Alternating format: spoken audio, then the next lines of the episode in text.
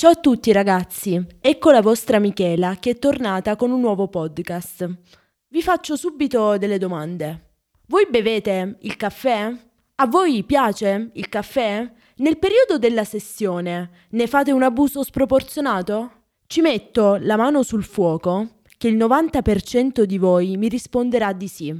Io, appunto, sono tra queste persone. Però, prima di parlare degli effetti del caffè, vi volevo raccontare un po' di questa magica bevanda che è la salvezza di molti studenti universitari. Iniziamo con il dire che il caffè è una bevanda ottenuta dalla macinazione dei semi di alcuni alberi tropicali e in italiano significa letteralmente bevanda stimolante. Infatti noi quando prendiamo il caffè o per svegliarci la mattina o per iniziare a studiare, ci sembra di avere una maggiore carica, anche se vi dico la verità, a volte questa sensazione è soltanto psicologica, perché mi dispiace dirlo, ma chi prende troppi caffè riduce notevolmente il suo effetto. Il caffè è la seconda merce più scambiata nel mondo dopo il petrolio, anche se su questo io aprirei una bella discussione.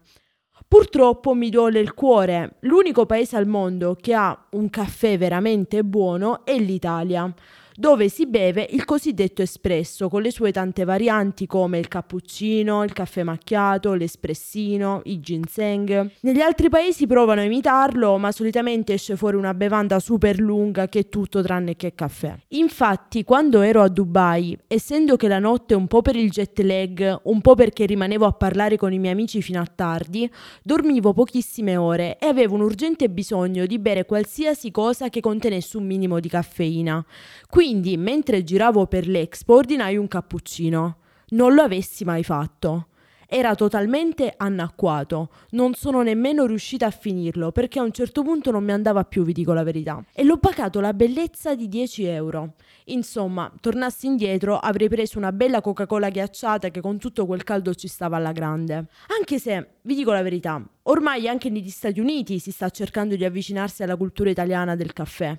Basti pensare che l'azienda Nespresso ha inventato un tipo di cialde chiamate Vertuo che hanno una forma più cicciotta rispetto a quelle piccoline che usiamo noi per fare il caffè con le macchinette. Insomma, queste cialde Vertuo danno una specie di caffè lungo e richiamano vagamente il nostro espresso italiano.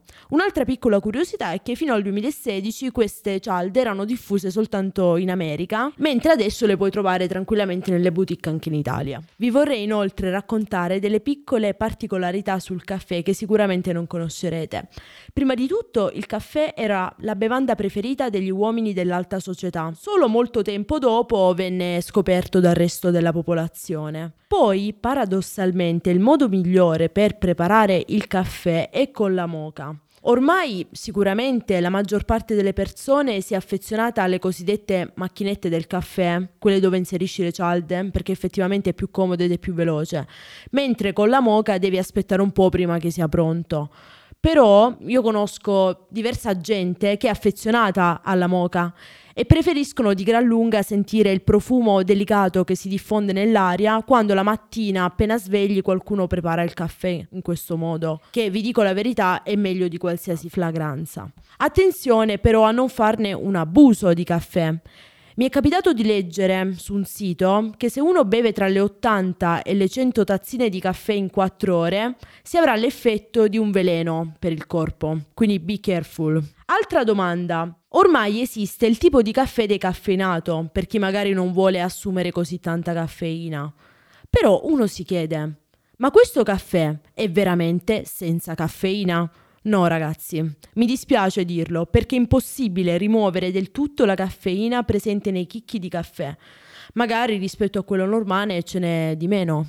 un altro piccolo dettaglio, sicuramente a molti di voi piace fare colazione la domenica mattina, per chi chiaramente si sveglia presto, con brioche e cappuccino. Ma da dove viene il nome cappuccino? Adesso vi racconto. A Vienna, un monaco cappuccino arrivò a corte dell'imperatore con una varietà di caffè marrone chiaro e proprio da questo colore coniarono il nome cappuccino. Sulla nascita proprio del caffè ci sono diverse leggende. Ve ne racconto una che mi ha colpito particolarmente, C'era una volta un pastore in Etiopia che portava a pascolare le sue capre. Un giorno queste capre, dato che erano molto affamate, iniziarono a mangiare delle bacche di una pianta di caffè. Di notte accadde una cosa che non era mai successa fino ad ora. Le capre, anziché dormire, iniziarono a camminare in modo molto energico. Da questo anomalo comportamento il pastore capì le ragioni di tutta questa energia notturna e decise di cuocere sul fuoco i semi della pianta, poi li macinò e da questo ne creò un infuso.